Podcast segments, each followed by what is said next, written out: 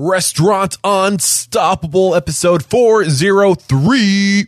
But I've been in, you know, I'd worked at some good places at the time. The culture and the way of thinking and the thought process is so thoughtful, right? That you, that, that you, you have to kind of, your ego has to go away.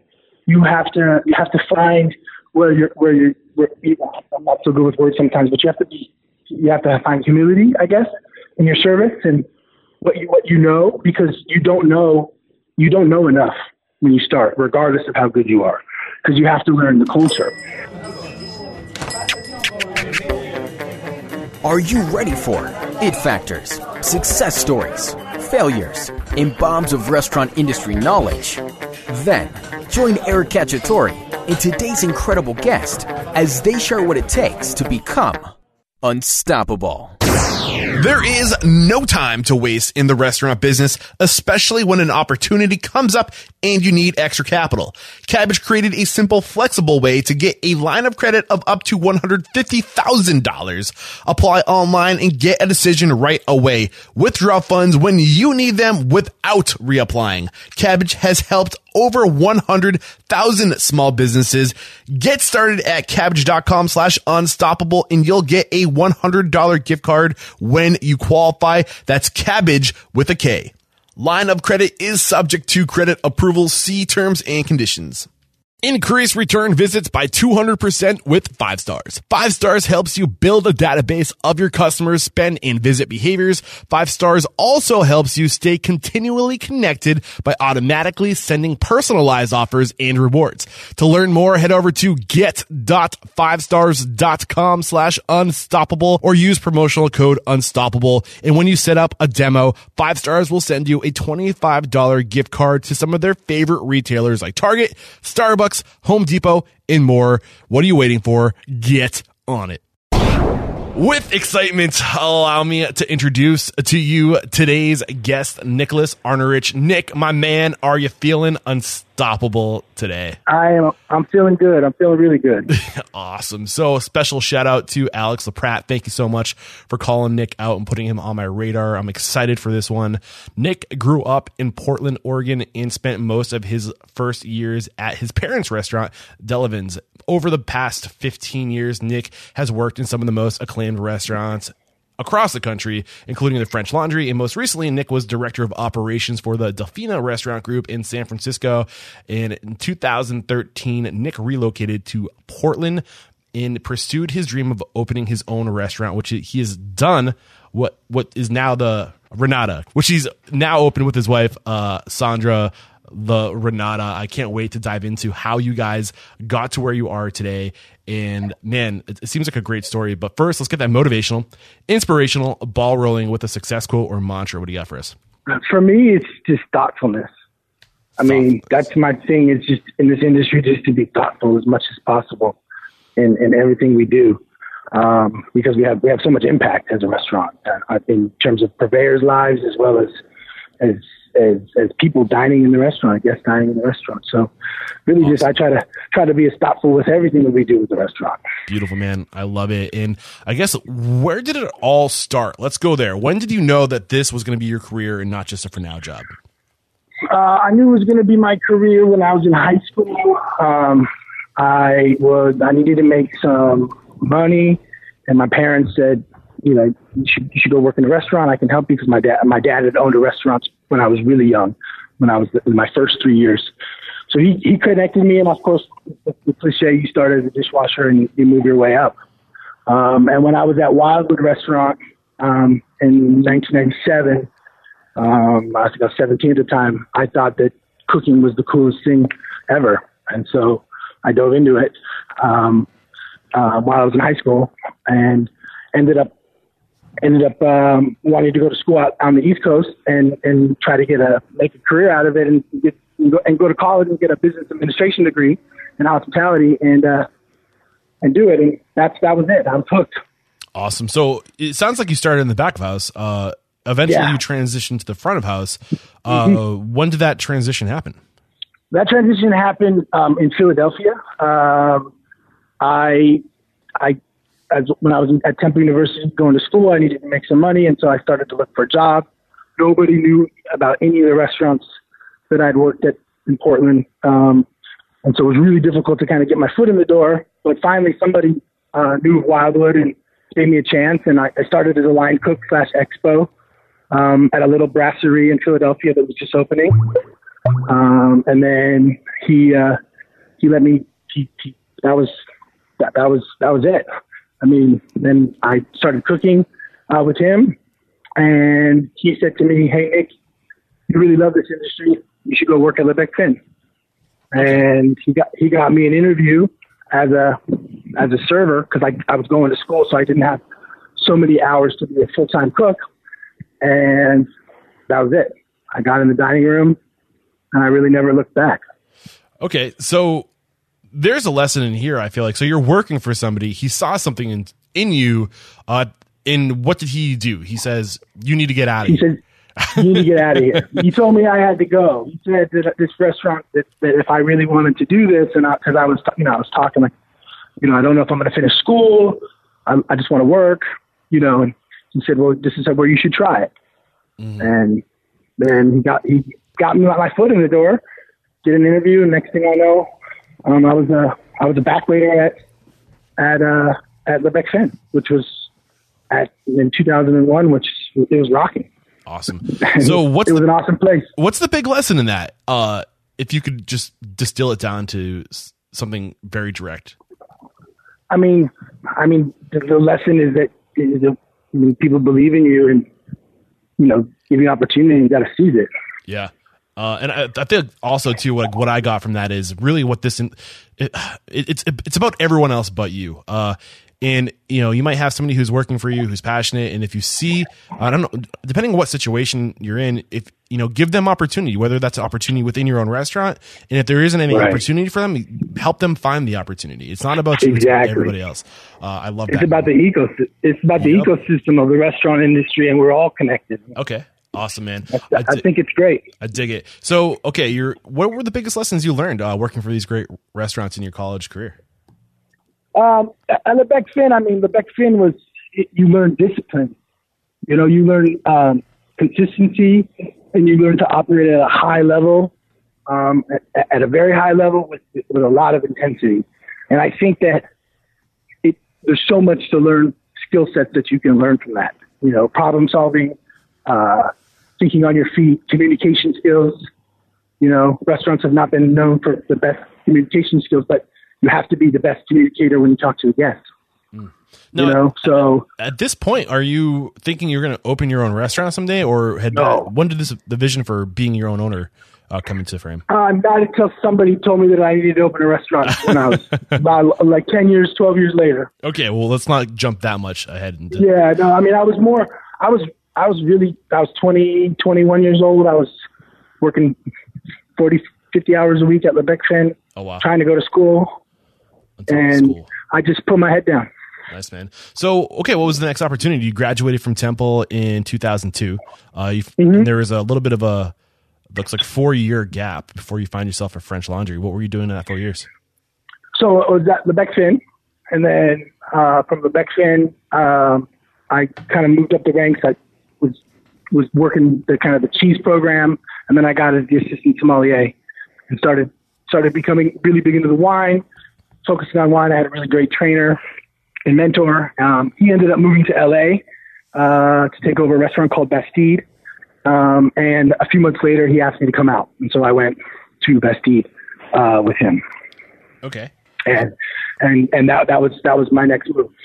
So, who was this mentor you're talking about? The guy at taught you? This is great. Uh, Gregory Castells, uh, who was a sommelier. Um, he was the last time he was a sommelier was at the French Laundry, and now he owns Martine's Wine, importer of uh, some of the best wines in the world. So I'm I'm sure Gregory uh, taught you a lot about wine, uh, but what did he teach you about success and just being a good person? Like, what life lessons did you pick up from Greg? Uh, I mean, Gregory taught Gregory taught me to never stop, never and never stop believing, and never stop wanting to do great things. You know, and that and that he drove me. You know, uh, he told he he he helped me learn how to how to how to dream, how to put you and how to and and how to work into those dreams. And that was a, that was a big part of a big part of my of, of my relationship with him was just not really so much wine and talking about wine. Sure, that came about it. It was it was really um, you know a friendship that was about trying to be successful for each other and, to, and to grow, and it was pretty cool. Awesome, man. So I'm, I'm hesitant to go here, but you have me really curious. He said he, t- he taught you how to dream and he taught you how to work into your dreams. So you, we got to go deeper, man. We got to dive into that. How, how do you dream? How do you teach somebody to dream? Well, I mean, I think that when, when, when you, when you don't when you're looking to figure out you're, you know you're a young kid and you're looking to figure out what do I really want to be in this industry and what do I really want to do I think that when someone he, he was somebody that was super passionate and had such great ideas that it sparked a creativity that I don't think that I ever had. You know, I was just like, oh, I could learn. I don't think that I was ever said that I was really creative and had ideas that would morph into something. And he allowed that creative process just by encouraging me to be part of the conversation. Okay. And how do you work into that dream? Once you once he encouraged you to dream, and what do you do? How do you work into it? What do you mean well, by work into it? Well, because he told me that you can't just dream and, and, and, and just get it. It just doesn't show up. Most people don't have that in life. There's, there's steps. You gotta gotta do the right steps. You have to. You want to be a sommelier? You gotta you gotta go the right steps. You gotta put in your time. You gotta learn how to polish glasses. You gotta learn where the wine comes from. You gotta learn how to take care of people. And okay, then you want to be the master sommelier, or maybe you want to be a maitre d. Well, you gotta you gotta put in your time. You want to be a GM? You gotta put in your time. You gotta learn before your dreams will come. And yes. that that was the most important thing for me. Yes. And he it put me on it put me on just work. Yes. Just work and get at it and be humble with what you have. And that was it. And honestly, it, it was that was the best advice I ever had. Man, this is coming or uh, turning into uh, an awesome episode. I knew it was going to. My gut was telling me this was going to be a good one. Um, so, I mean, when listening to you talk, and just the idea of dreaming, right? It's just visioning. What is a dream? It's a vision. It's a vision of where you want to be, and you have to start with the end in mind. You have to know where you're going before you can start living intentionally to to work towards something. Uh, and that's what he taught you. I mean, I'm using different words, but it sounds like he taught you how to vision, and he taught you how to put together a plan to get to where you want to go. Is that safe to say? Yeah, safe to say. Awesome, man. I love it. So, okay, um, what's next? Uh, um, so, so then go for it. Bastide, we were at Bastide, and I was under his tutelage at Bastide, and Bastide was an interesting restaurant because it was really small. It, uh, Ludovic Lefebvre was the chef at the time. The wine list was beautiful, um, but it didn't. It didn't wasn't getting the best reviews from the LA press. So, long story short, at one point he closed down for they closed down for renovations. And at that moment, Gregory um, and I both got hired uh, up at the French Laundry and moved up to the French Laundry. Okay, so uh, at this, so was it Bastine? You said Bastide. Bastide. Bastide. B A S T T I D E. Got it. So you and Gregory, uh, you get picked up from the French Laundry. Take us through mm-hmm. that process of even getting on board a, a restaurant like that. How? how... Well, like I said, at Le Bec Fin, Nicola Fanucci was the general manager, and he had brought Gregory from France over and then he'd hired me as a big fan. He became the general manager of the French Laundry. Okay. And so when he knew that we weren't working um, at Bastide or kind of just waiting to see what was going to happen, he invited us not to come up to work.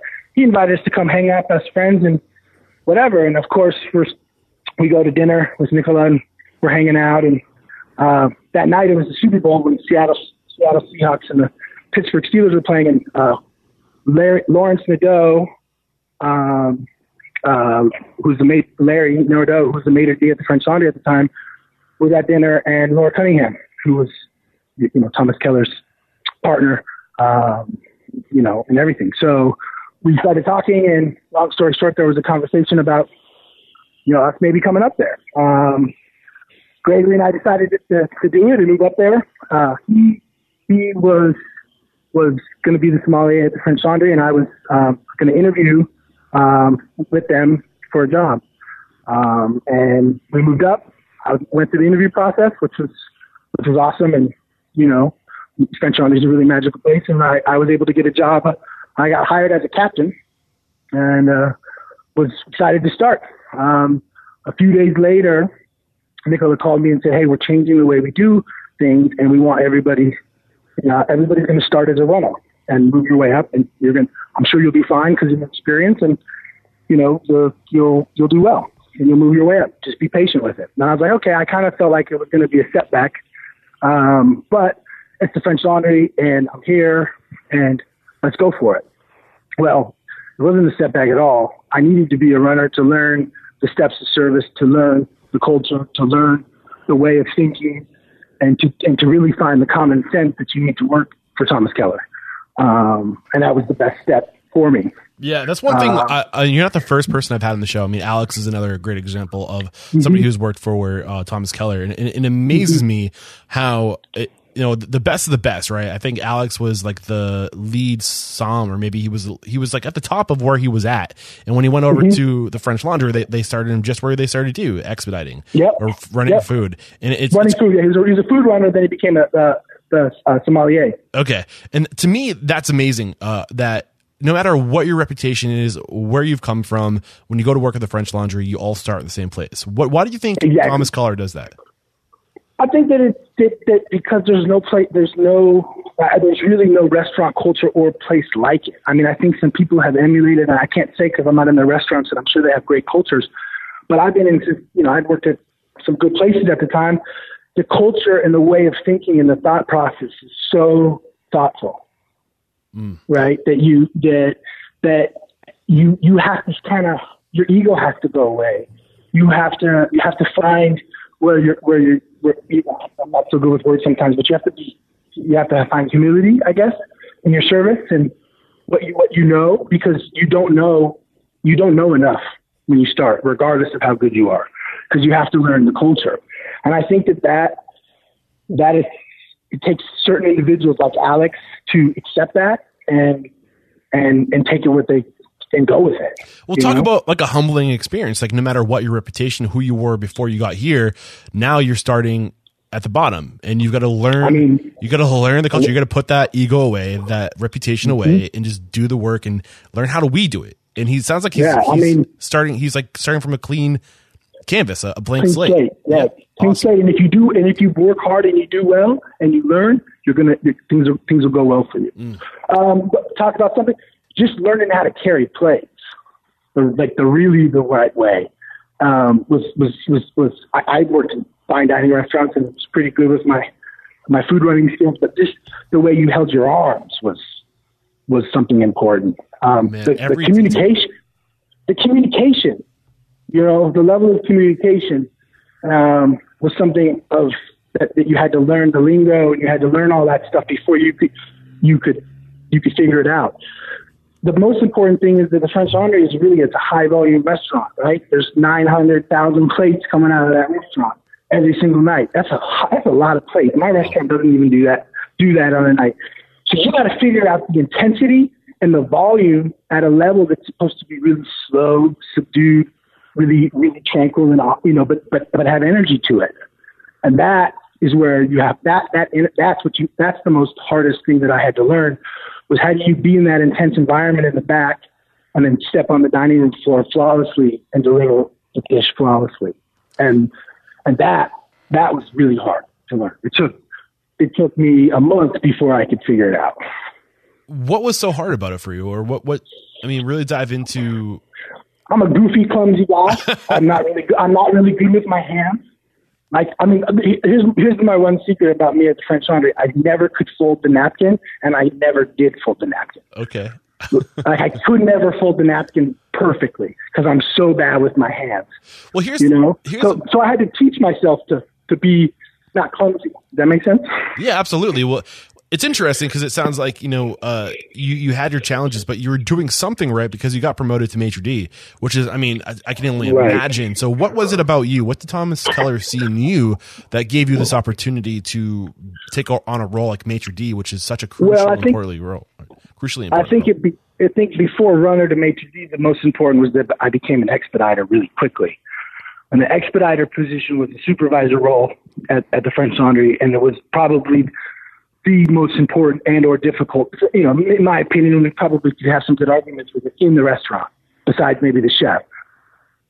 Because you're coordinating verbally, not not too much verbals, but really nonverbal movements, and you're coordinating face to face with the chef 800 to 1,000 plates to go out in a timeless, in a very in a very timely way, in the right way, at the right temperature.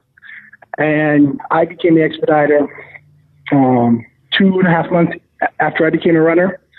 Um, and uh, I mean, it was a position that I that I that I still do in my restaurant now. It's a position that I started at, something that I'm very natural at, and something that I love. Um, so I think I did pretty well at it. Um, you know, and and my maitre d position came up, and I asked for it. So and I think that he he gave it to me because I I don't know if I deserved it or he believed in me, but I believe he believed in me. Um, he's done a lot for me, so yeah, I never asked him that question. Yeah, you know, like I'm, I'm, tempted to, to hang out in this part of your life for a while and to learn as much as possible about your experience there, what you've learned about just service and being thoughtful, and uh, some of the biggest takeaways you had. But I also want to spend a lot of time on you in your advancement in your career. I mean, Del, Del, sure. uh, Delfino was it? Yeah, Del, Delfina Group, Delfino. and uh, just sure. opening your own restaurant. You had all these pop ups. I'm really interested in that. Um, sure. just, just leave us with like one or two biggest lessons you took from that experience of what you know to be true about uh, Thomas Keller's success and just you know what it takes to be successful from that experience? Um, you can never stop trying your hardest. Mm. You can never stop, it's and you can never stop, and you can never stop taking care of your people, not just your guests, but your people that work with you and for you. That's the most important thing. Give me an example of how Thomas Keller takes care of his people. Um, he, I met my wife three months at the French Laundry. She was a a, a extern from Canada uh, for three months, and I met her there. Long story short, um, when she came back to move and be as my boyfriend, um, she came back in the kitchen, but she had problems with her hands.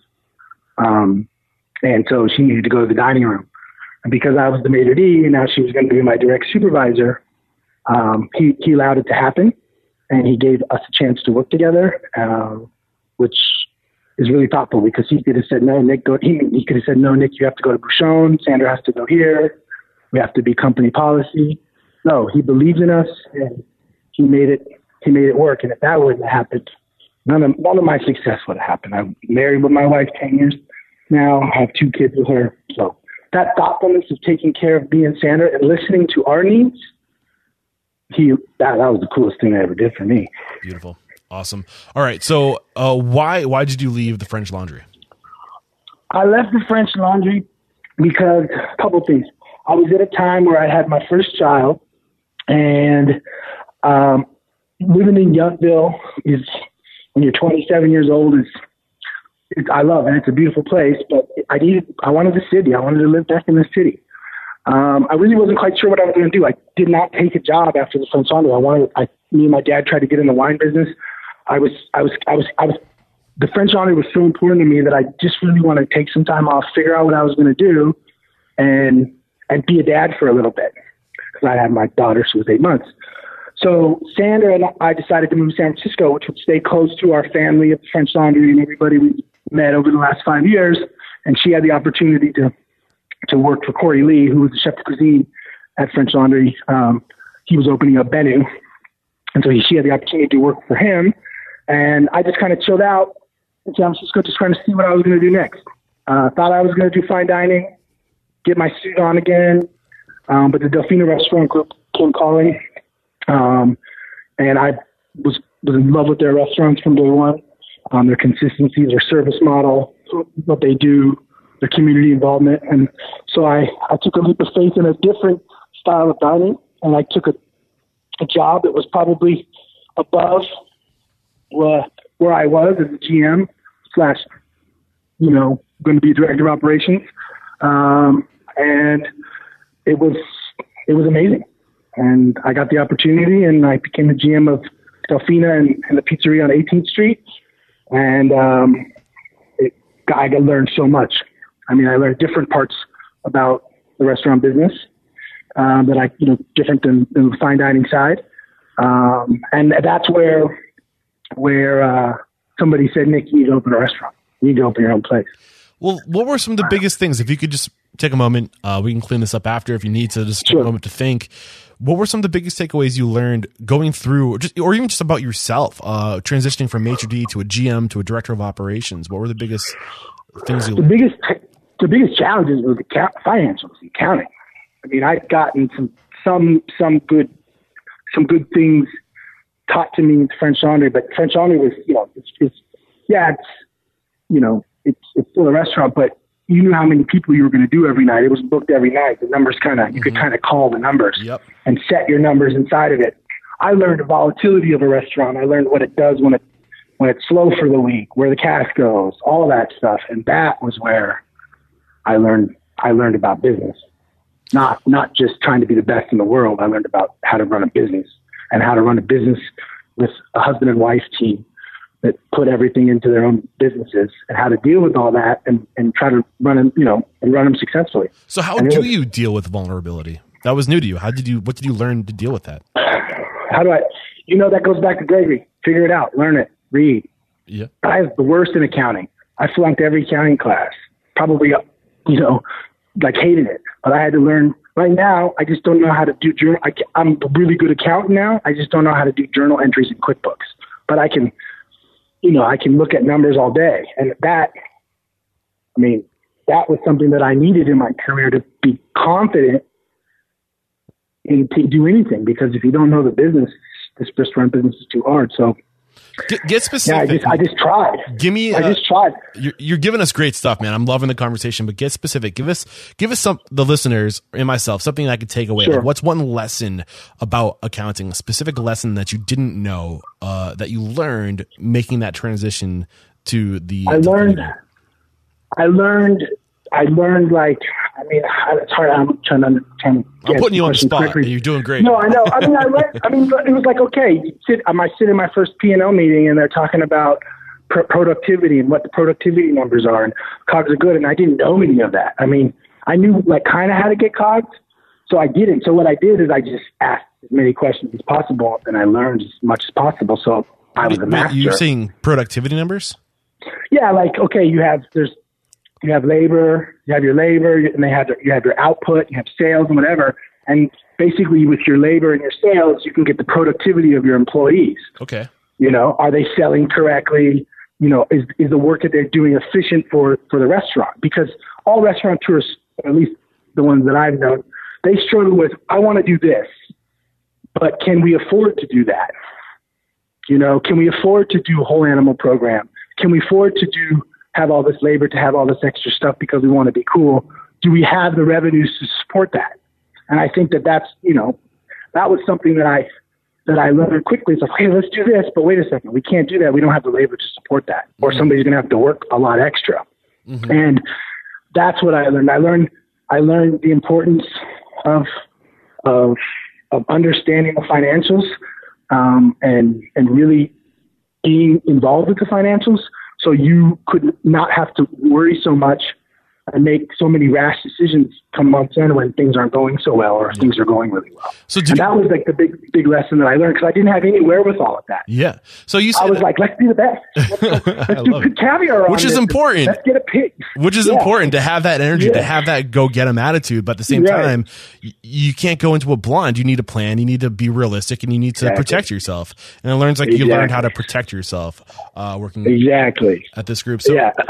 Uh, you said you, you you do the research, you learn. Where did you learn about these numbers? What was? Was there a book, or was it a person that taught you this, or a research? No, it was really. I mean, it was really the, the people. The, the it was really the people above me. I mean, uh, Annie and Craig taught me a lot. Stoll, uh, the accountants that we had were amazing. They would meet with me weekly. And I, I could ask any question, and, and they would help me out. And so, and when when that just started to kick, I started to be like, oh my god, I got it.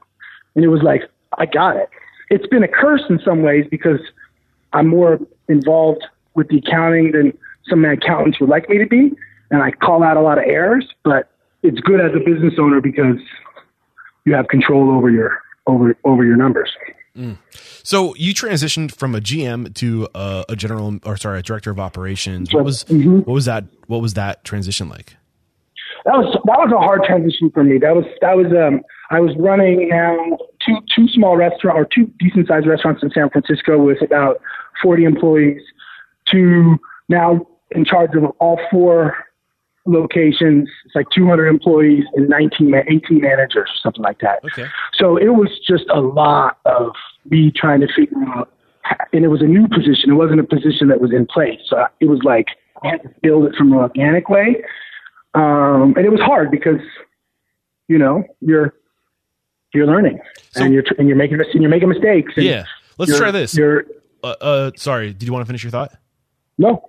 So what, what what was your focus as a GM, and then how did your focus change as a director of operation?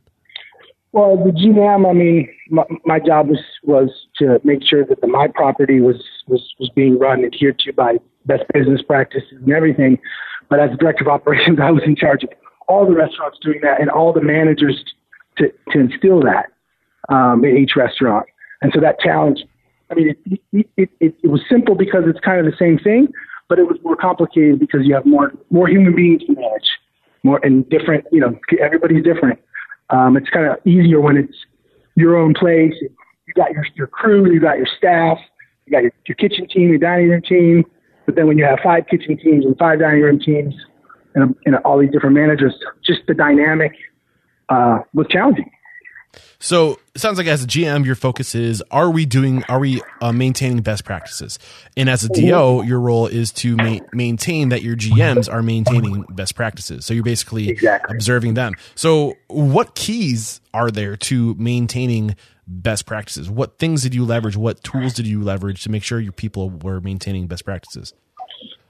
Uh, I mean, you got to be all over the place.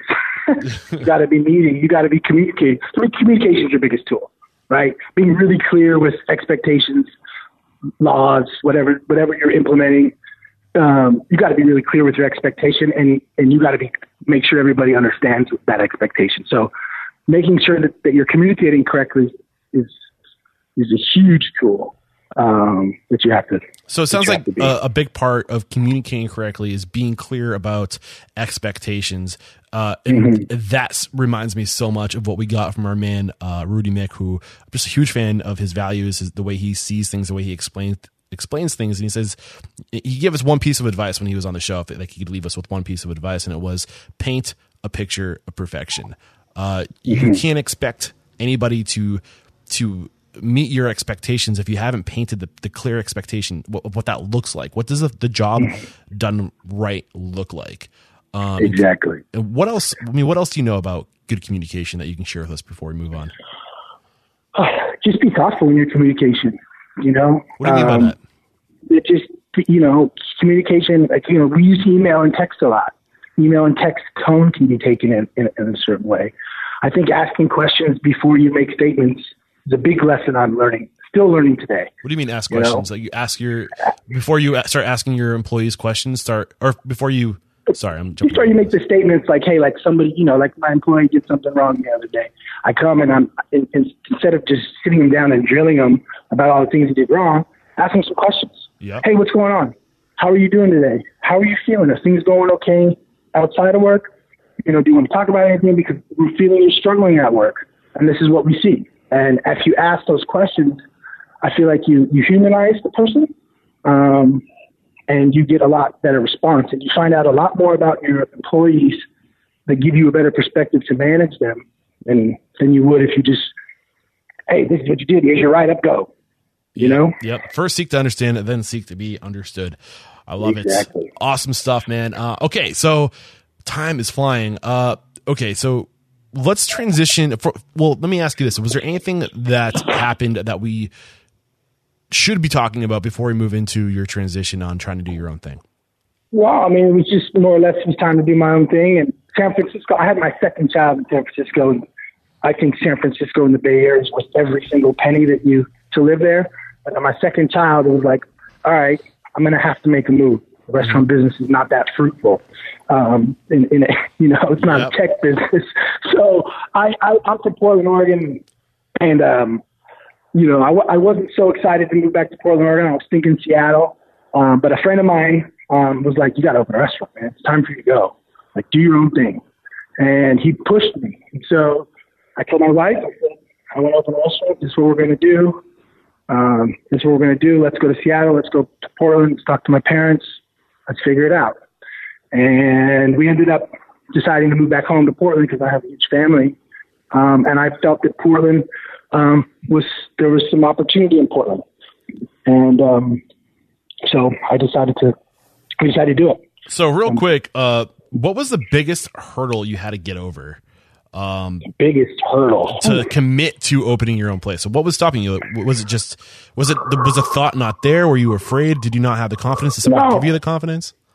Yeah, I think somebody gave me the confidence. I think I started to just to slowly dream about it, probably in my in my in in the middle of my Delfina days. Like, man, because you know, do I work for somebody or do I, or and and you know, just keep on it, or do I do I go out on the limb and risk everything?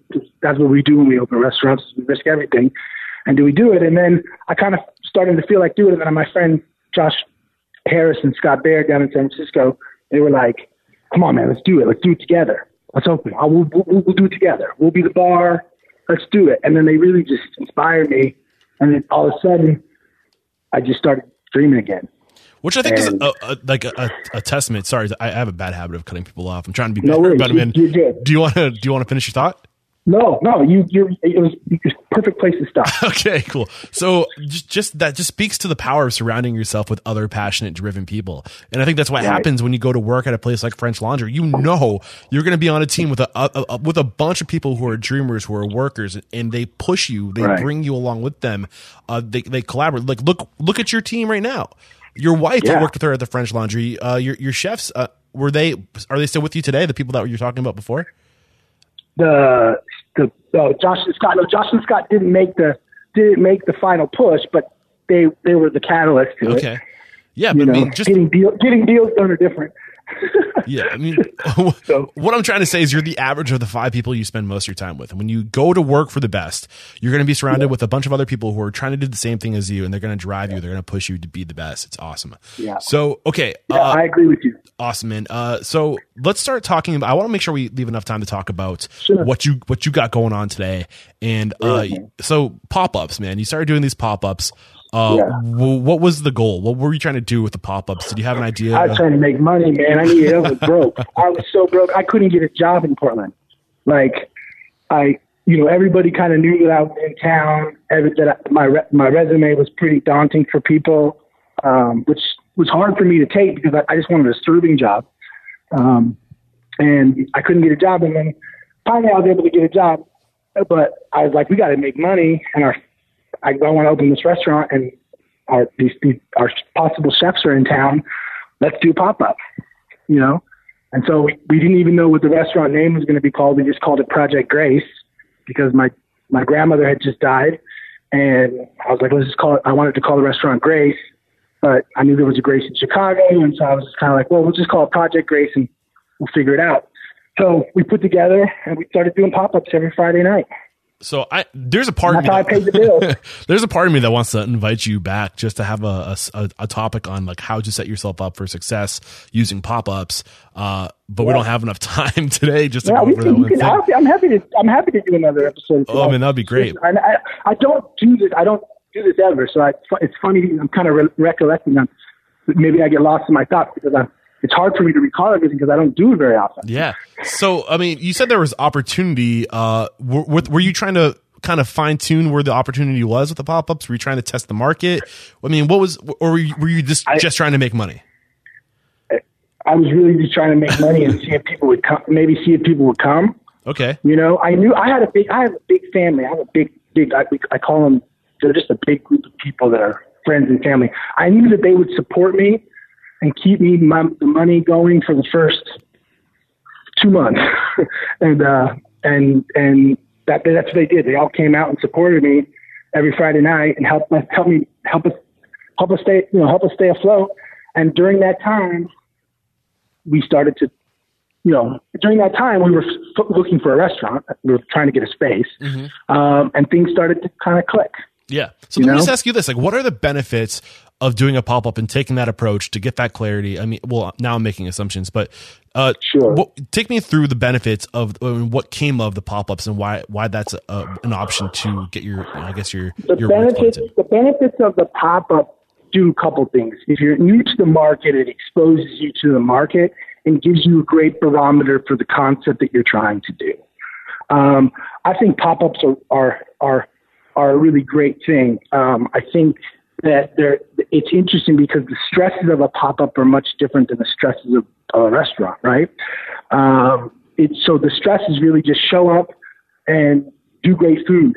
And I think that that less stress helps you for the other stress. Mm which is which is when you have so many more responsibilities and so many more bills to pay. I think it allows you to find fine tune your food, fine tune your service. It allows you to get to get some people that start to support you and believe in you um, and build yourself in the marketplace. And I think yes. that's the most important yep. thing of the pop up. Yep, yep, absolutely. I mean, you're only as good as your relationships, and if you don't really have those, I mean, you were from that area, but you were gone for a while. You came back. You had to, you got to strengthen those relationships. You got to start exactly. getting those roots planted. And there's such a great. I mean, you, you just do so much networking with those pop ups. Exactly. I mean, I, I got guests. I got guests to come once a month They, to came to my pop like they came to my pop ups. They come once a month to Renata still. I mean, that's the coolest thing for me that's the fa- that's my favorite part about it. So when did the vision for Renata start coming into frame? Uh, Renata was was was the vision started in San Francisco. We did a lot of market research in Portland and tried to figure out what what what the market needed. The market um, was had a lot of great restaurants, a lot of great food, but only had a few Italian restaurants, and they've been open for a long time.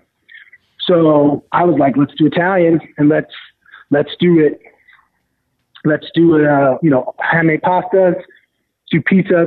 Simple, small menu, 40 seat dining room, great cocktail program, and and make it simple. Um, and that's where it kind of started. What it really changed a lot over the course of from that from that meeting in San Francisco to to Renata as it is today.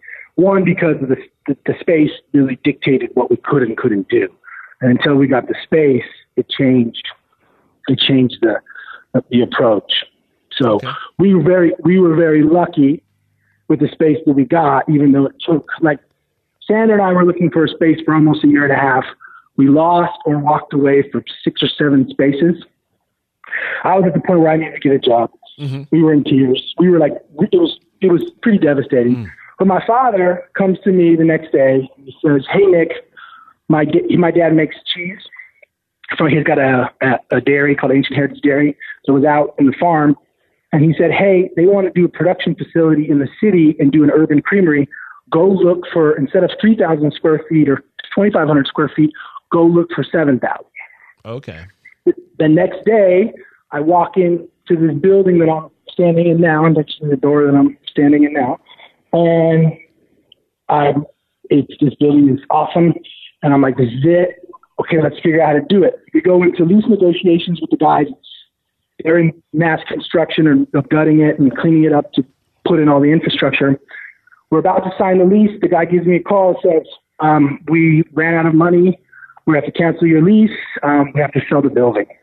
Oh. And I was devastated. I was devastated. Oh, Call my dad. I, I mean, I'm literally, I'm, you know, 30 year old man crying. Call my dad, crying. Like, Dad, we lost this one too. And he's like, that's the best news I've heard all day. I said, what do you mean? Because my dad's in investment in investment services. He says I got five or six clients to invest in property before the tax year. Oh man! So he says, let's see if we can make a deal happen. Oh, it's awesome. Right? Then your dad comes through massively for you, and you just like your heart just drops. Right? You're like, Dad, you're my hero. and uh, we went through negotiations, and we he, him and his partners bought the building. We had now we had a ten, now we had a twenty thousand square foot lot with a ten thousand square foot warehouse on it that had no infrastructure, and um, I had to figure out it was a lot bigger than the, the you know I had to take four thousand square foot for the restaurant. It was a lot bigger than I wanted than I ever wanted, and I knew that we had to do something that was going to be impactful at that moment. Like I knew that if we're building a restaurant in this corner and we're going to do this, we got to make it a big time restaurant. And so we went into Renata 2.0. Okay, so what do you think? Okay, what is impactful to you? What do you mean by impactful? Impactful means that it that it's a restaurant that open that ha, that has longevity. Not, that that hopefully has longevity. That has good. Uh, that, that that makes a difference in the community. Um, we were taking a whole city block and kind of make changing it, and I knew that I couldn't just under deliver. I had to bring something that was gonna that was gonna be good for the community, price conscious, healthy food, everything. Like it's not just one thing that makes a restaurant impactful. Every detail that would make it impactful. Okay, so what things did you do to set yourself up to make sure you would come in with an impact? Well, the first, well, my, the impact for me wasn't necessarily to get press, right, or to be like this. Is like we have this huge space. I have to now fill it up, which means that I have to employ people. Mm. So how do we how do we be the best employers in that situation and employ people with this big space? With the space that we were able to build, we, we, we believe we, we started with a set of standards where we're going to be a holistic restaurant, meaning we are a complete scratch kitchen and we make everything in house. Okay. And we only bring in whole animals, meaning everything is dictated by the whole animals that come in the restaurant and everything is made in scratch bread, pasta, pizza, everything. Okay. That we, and that was that for that, for me, at the moment was great. It allowed me to employ people in skilled positions, which are all this stuff, to one, create a product and use the product in a very uh, way that we use the whole animal, which helped us with the cost of good, which allowed us to have the ability to have the labor to support uh, the business. So you took the, the money you were saving on sourcing and uh, getting the product. You were you were putting that towards taking care of your people. Yeah, you you you, you employing my probably seven more people because of that. Okay. You know, what and that was important. So that was important to uh, to us if, with this huge space. Okay. Um. So there's a lot of challenges that come with this approach. Uh, wh- do you want to cover some of those challenges? Yeah, the challenge is that it's really it's really difficult. The yeah. margin of the margin of error is is crazy. Uh, the you know um, learning the, the farmers, learning everything. It just it just takes a lot of time. Um, and it's and it's also an expensive way to run your run the business, especially if business isn't there or business is volatile or whatever. So really learning how to to learn how to make it work has been a process that we're just now finally starting to figure out three years into it. Yeah, I mean, almost three years. Listening to you talk, I can't help but think of one of the biggest challenges for people in the industry today, and that's just finding people to work uh, who have the skills yeah. to be able to put out food at the standard at which our, our guests are expecting food to be put out. Really good food. Right. I mean, everybody's putting out it's really hard. good stuff. So you have yeah. this high standard. How are you meeting that high standard with such a, a, a, de, a I guess, a deflation in uh, the the potential workforce? Well, it's it's not. That's part of the pro. That's part of the hard part. Is that you know the work the work the workforce is not what it was when I was coming up in the in- industry.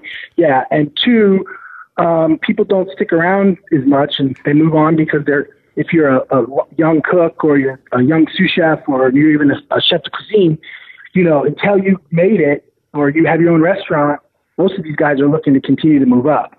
So my biggest challenge is try to create an environment, right, a place of work, which people are are cared for and taken taken care of financially. And it's done. I started with being thoughtful. You have to be thoughtful about it, and you have to stick with your vision and and that that's that's that's allowed us to be successful. We've had we've lost people, people come and go, but the core the core has stayed, and the ethos has stayed, and I think that that's the only way we're able. I mean, we're able to keep it up. Why is it so important to have that core, that ethos? What do you mean by that ethos, anyway? Well, just the culture, the ethos. Mm-hmm. Like this is the way we do it. This is how we do it. This is why we do. It. Most important, why. It's not this is how we do it. This is how we do it, but this is because of why. I mean, that was the, the second, third, fourth biggest thing I ever learned at the French Laundry was everything had a reason why. And so Dan and I created this restaurant, and we got, of course, we, you know, we really wanted an inclusive restaurant. We wanted a p- pizza, pasta, charcuterie, place that you can come to the bar, have a great cocktail and a pizza, or you can come sit in the dining room and have a four courses and nice bottle of wine and get really good service. We wanted it to be a really family friendly place. Um, we turn it, it's it's it's got its mind of its own, but that's what we wanted. Um, that's what we tried to do um, as we, as we started the restaurant was, was was build a restaurant that we know that we were supporting the community in terms of employing people, that we were supporting the local farmers, um, and that we knew the food was was was was good for you when you sat down to eat, eat at the restaurant. Awesome, man. Oh, we've covered a lot of stuff up to this point. We're over 15 minutes of recording time, and uh, Sure. it goes by so fast. But is there anything um, about your success in, in opening your own restaurant, uh, things you know to be true about success, uh, and, and just making it that we haven't touched on yet that you were hoping we would that we can hit on before we go to the speed round? Success, I think success is, is the individual's own definition of it. I don't know, you know, my successful, my, but for me, in terms of success for me is I'm, I'm really happy to, to employ people. Um, I'm really happy to, to, I get a lot from that. I get a lot from I guess coming back. Um, so I think for like success for me is, is, is really finding the joys in, in what you, you love out of your job and, and embracing that because the, the, the restaurant business is so hard. I mean, we get beat up all the time and I'm not complaining, but every night you can have a problem with somebody's upset and a guest, you know, and that hurts us because we care so much about the food or, you know, uh, business is not where you want it to be. And, you know, it's hard. And I think that, I don't know, I find a lot of pride in my success. It's just that I employ 37 people. I got, I got two, two restaurants now. Um, and yeah, I mean, that's, I don't know. Success is hard for me to talk about. Yeah. So one more question before we, we dive into the, the speed round. And uh, this is a question I like to ask those couples who are going to business together. Uh, would you, okay, how do I approach this? Uh, what advice do you have for going into business with your, your spouse or a significant other? Ooh, don't do it. Be careful. No, um, um, I you gotta you gotta you gotta be open. You gotta you gotta listen to what your criticism and what people have to say about the things that you don't do right. You know, um, that's the hardest thing is is that you have to you have to listen a lot more when you're working with your wife and you're running a restaurant than when you're running a restaurant by your, by yourself.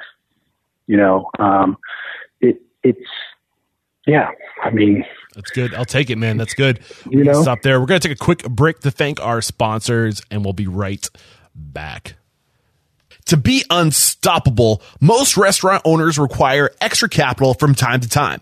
When you need funding to renovate, buy equipment, or manage cash flow, you don't have time to track down financial statements or wait weeks for a decision. That's where Kabbage can help. Kabbage gives small businesses access to a line of credit of up to $150,000. Apply online and you'll get a decision right away. Since Kabbage is a line of credit, you can take the exact amount you need. You never have to reapply to take out additional loans and you only pay for the funds you use. Kabbage has helped more than 100,000 businesses from every industry with over $3 billion in funding. Kabbage is A plus rated by the Better Business Bureau and was named a Forbes top 100 company twice in a row. Check out kabbage with a K dot com slash unstoppable and you'll get a $100 gift card when you qualify. That's K A B B A G E dot com slash unstoppable. Line of credit is subject to credit approval. See terms and conditions.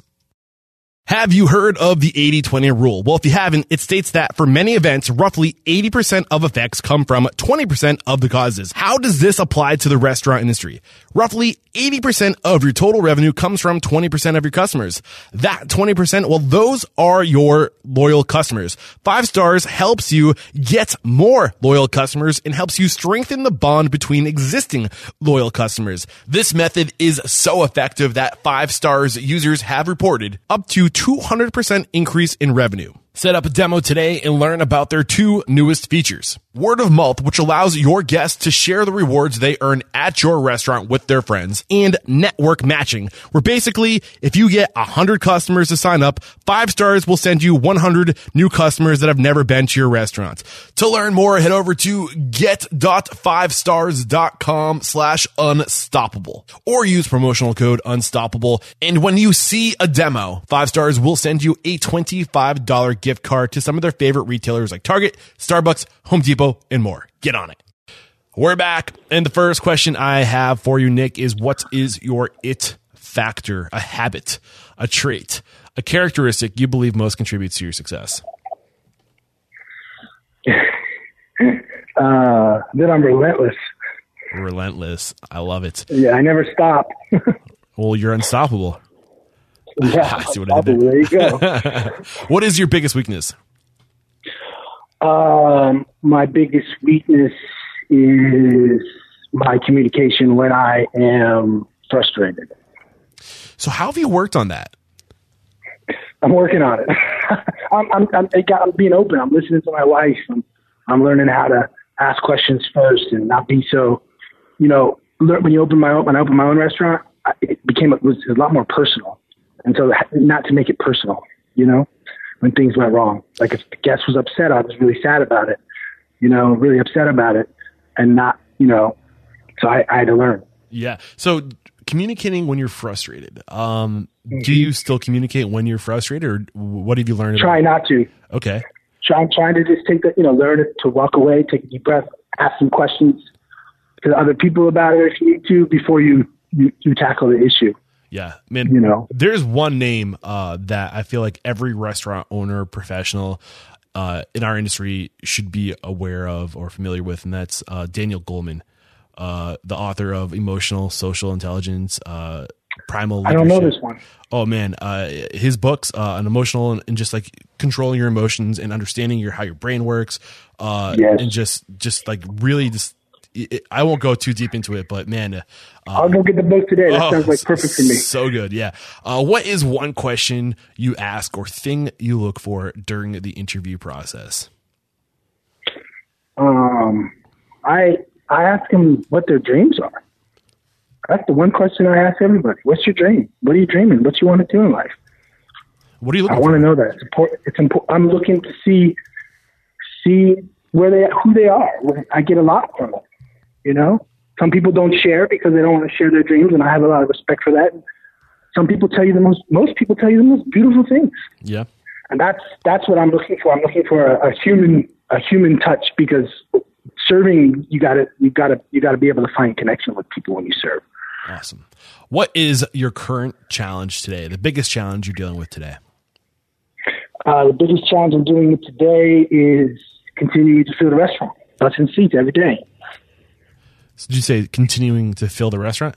Fill the restaurant, yeah, getting getting better every day, butts and seats. Like, you know, um, we we don't. Portland's a small town. We don't, we need people to come back to the restaurant, and the only way to do that is by to deliver great food, great service, put in a great ambiance every single time. So that challenge every day to fill the restaurant and give great service every day is is what we have to do every day to make to survive. What new things have you done? What ways have you adapted to um, combat this challenge of continuing to fill your restaurant? Well, we had we had a couple challenges in the beginning. We we opened the restaurant. The restaurant within six weeks got from the Oregonian, which is the big uh, newspaper here, uh, restaurant of the year. Oh wow, that's awesome. And it it yeah sure it was awesome, but it was the worst thing that could have happened to us. One, we were not a good restaurant. We just opened. Two, um, what that did to us in terms of a business influx, it just crushed us, right? I mean, we got so busy so fast, we couldn't keep up. We were a terrible restaurant by 90 days in. Um, a lot of the reviewers just destroyed us, um, rightfully so. And we basically became this really, we're really like, I'm a restaurant dude. I'm a rest. I mean, that's all I am restaurant. We kind of got shunned from the industry a little bit.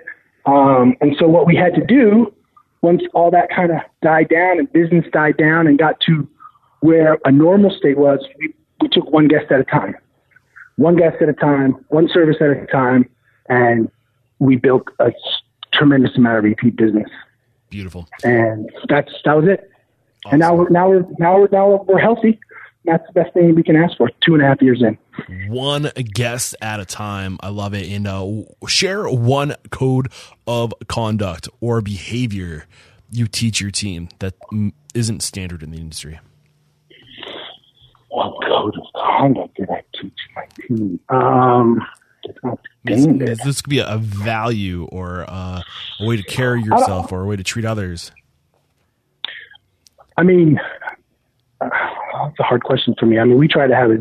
I think all the values and the standards that I have, they all came from other restaurants. Okay. Um, um, So what's I one value? Give us a value. um, one here's one value the um, um, the the guest. Oh, is hard one for me. It's like the the guest. Um, it, it, the biggest thing for us that I think that we ask our, our our our staff to do is to not be black and white. There's not so many rules in our restaurant, and I don't know bad bad answer, but um, I, I don't know. I don't a code of conduct. We don't allow any any uh, any bad music in the restaurant. a hard question for me, man. No, I mean I think that's great. Uh, don't be black and white. And f- for me, when I hear you say that, I'm thinking, uh, make it happen. There is no, Yeah, you know, it- yeah, if, if somebody wants something, make it happen. If it's, Yeah, I mean, be be humble to everybody. Treat people well. You know, um, say you're sorry. I don't know. I love it, man. I, uh, you know, I just try to we just try to run a thoughtful business. We make mistakes a lot. We make mistakes too. You know, I don't know. What is uh, one uncommon standard of service? So I, I use this this example over and over again. If you approach a table and you're holding something in your hand that does not belong to that table, uh, you hold it behind your back. Is an example of, of a non-standard or uncommon standard of service. Uh, what do you teach your team? How do you guys conduct yourself that's unstandard as far as service? Oh, that's unstandard in terms of service. Well, one of the things we one of the things we, do is we mark uh, our glass our gla- our water glasses are different for sparkling water versus still water, and we, we, we offer sparkling and still water as compliments to the guests. So, uh, you know, sparkling water as is from the system. And so that's kind of a service because you never, you know, you've gone to the restaurant and you, you're drinking sparkling and your friend's drinking still, and then they pour the still in the sparkling Okay. so this this allows the glass is completely different. So it's a visual it's a visual tool to make sure that you, you're giving proper service on the water. Awesome. Um, we we uh, what else do we do? I love this stuff, man. This is like the, We the- do lots of we do lots of we do lots of little things.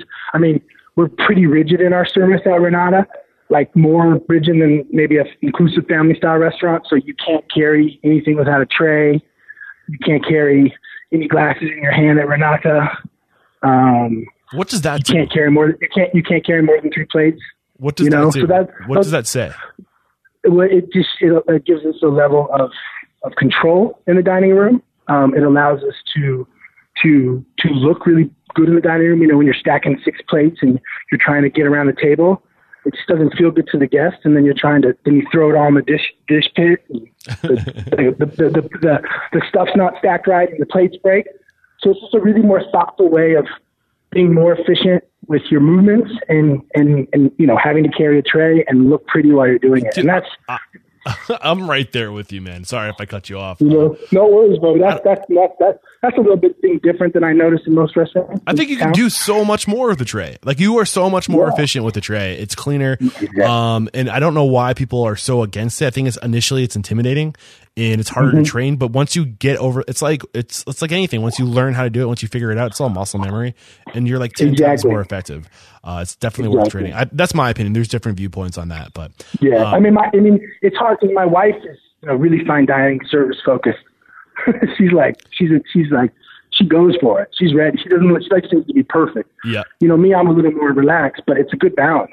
All right, cool, man. Uh, share an online resource or a tool. Uh, this could be like a magazine, art, uh, like, a, like a website, like an online magazine, or just a, a blog, or uh, a place you go to learn things, or maybe I don't know anything that you, you leverage online.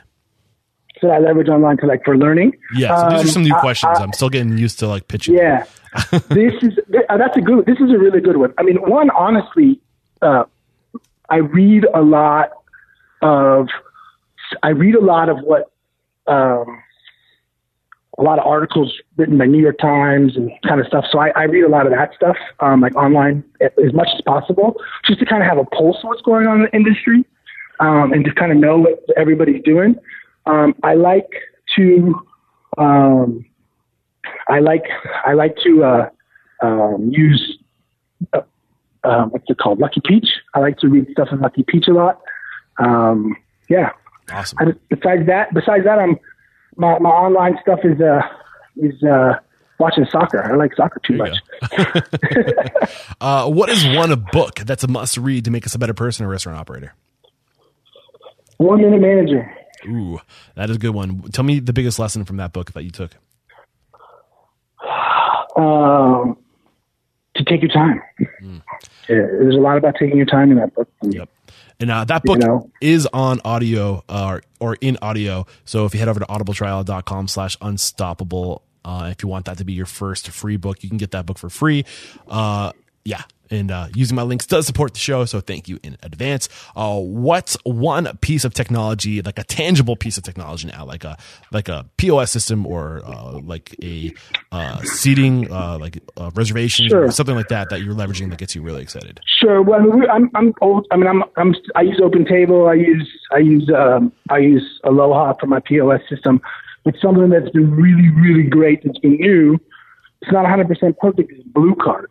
Ooh. And this this this is a, a ordering system that allows your your cooks and your chefs and your managers to order online in one place for all your purveyors, and it gives you it, it, it gives you an inventory sheet based by class of produce and all that stuff, and it's really really great because it's all there and everybody can see what's going on. If stop an order, recall an order, so it's been really nice because ordering and inventory systems is one of the busiest and most tedious work that we have to do on a daily basis. Yeah, uh, Blue restaurant. So this is a new thing. Yeah, Blue Cart's great. They've been on the show. They've sponsored the show.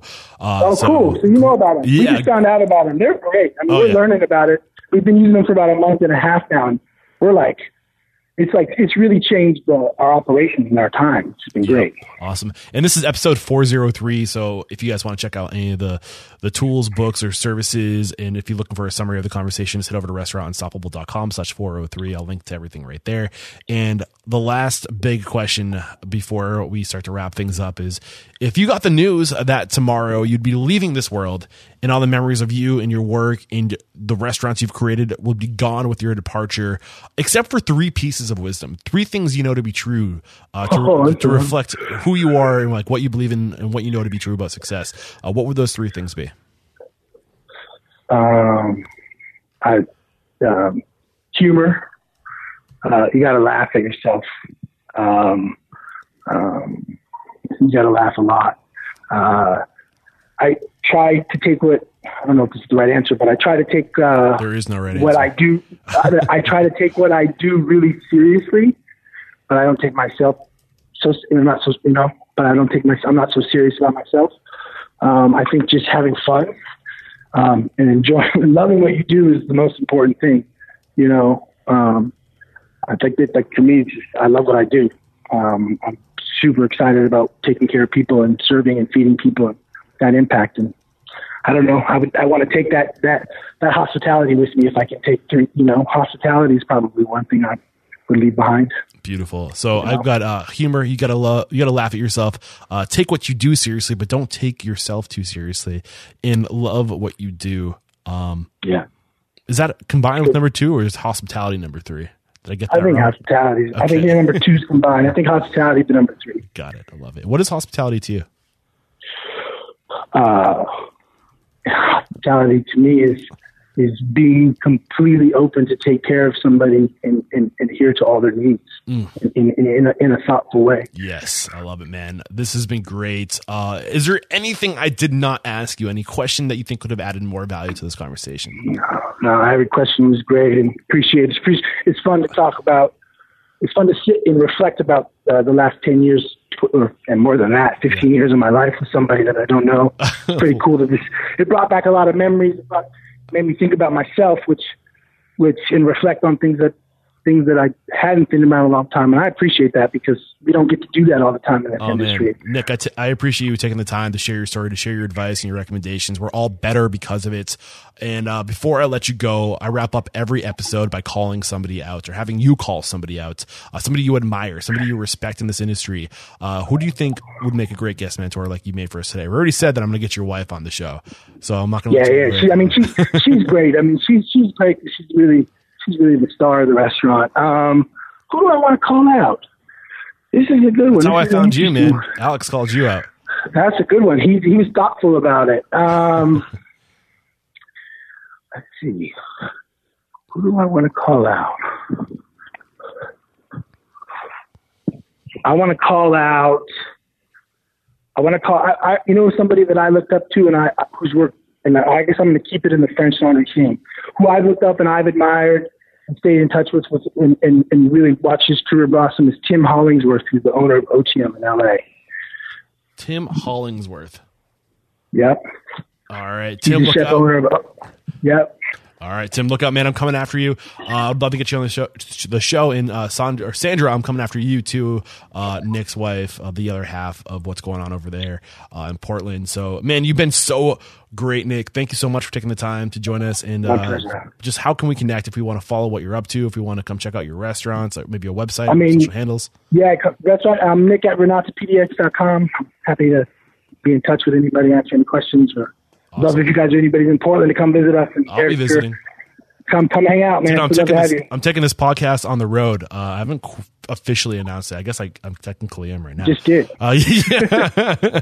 but uh, yeah, man, I will, I will, I will be definitely swinging by to shake your hand, thank you in person, and just thank you so much uh, for taking the time to to join us to make us all better, to share what you know to be true about success in this industry. Uh, there is no questioning, my friend. You are unstoppable. I appreciate it, man. Take care. Cheers. There's another great episode wrapped up here at Restaurant Unstoppable. Nick Arnerich, thank you, man. Awesome stuff today. Oh, where to start? This is the tough part. Distilling what I what I took away on just a couple closing thoughts, and I think today for me it was just the idea of thoughtfulness and and leaving an impact. You know, making an impact on the people your restaurant touches in the community your restaurant's in. And how do you do that? You live intentionally. You you live with uh a, a, way of not being reactive, but a way of being proactive and thinking about what you're going to do. You know, that's that thoughtfulness, right? Thinking about what you're going to do to leave this world a better place. And also, and it wasn't directly said, but like just the idea of surrounding yourself with amazing people, uh, going to work for the best. And if you go to work for the best, you're going to surround yourself with other people who are just as passionate, just as driven as you are. And Nick would have never pushed himself to open his own restaurant, if he didn't have those people in his corner, the people he was working with, his colleagues encouraging him to do it. Uh, when you surround yourself with passionate people, they will lift you up. They will bring you to new levels. And that's the great thing about this po- podcast. You might not have access uh, to all these incredible people working in these restaurants. Maybe you are. Hopefully you are. Uh, but you can allow that their stories and their advice to influence you, and hopefully, uh, you're getting inspired. That's part of the mission statement to inspire restaurant owners and operators with these stories and the advice and the mentorship of, of my guests. So I hope you guys are getting inspired. I hope you guys are taking action in your own lives. And on that note, uh, kind of uh, gave a little teaser earlier. Uh, I traded in my Honda Civic uh, for a Honda Fit kind of a lateral move, not really an upgrade. Why did I do that? Because, well, I can lay down in the back of a Honda Fit. And why would I want to lay down in the back of a Honda Fit? Well, because I want to take the show on the road. And I realized that uh, I might have to sleep out, out of my car a couple times to do it. And I'm totally willing to do that. But I feel like that's that's what I have to do to uh, take this this thing to the next level, to be able to put myself in front of those who have the stories uh, that will make myself and you better. Uh, and I hope it works out. It's a little scary, uh, but I committed, and I'm going to make it happen now. And the other thing I want to do to make the show better too is really to start doing more of those webinars. So, why are these webinars impactful? Because now it's not just you listening to us, but you can join the conversation. Those webinars are live. I can put you in front of people you normally wouldn't have access to. You can ask them the questions you normally wouldn't be able to get answered. Uh, and that's, I think, the best way I can serve you. So, we have two webinars coming up. We have Pablo Sanchez coming back uh, from Proven. He's going to be teaching us on uh, how to write those perfect job posts to attract onto yourself amazing people. And then we have Seth Warby coming back. Uh, he had an episode on SEO, but he's going to dive deeper into localized SEO and really how to stand out in your community's online search engine uh, optimization, stuff like that. Um, cool.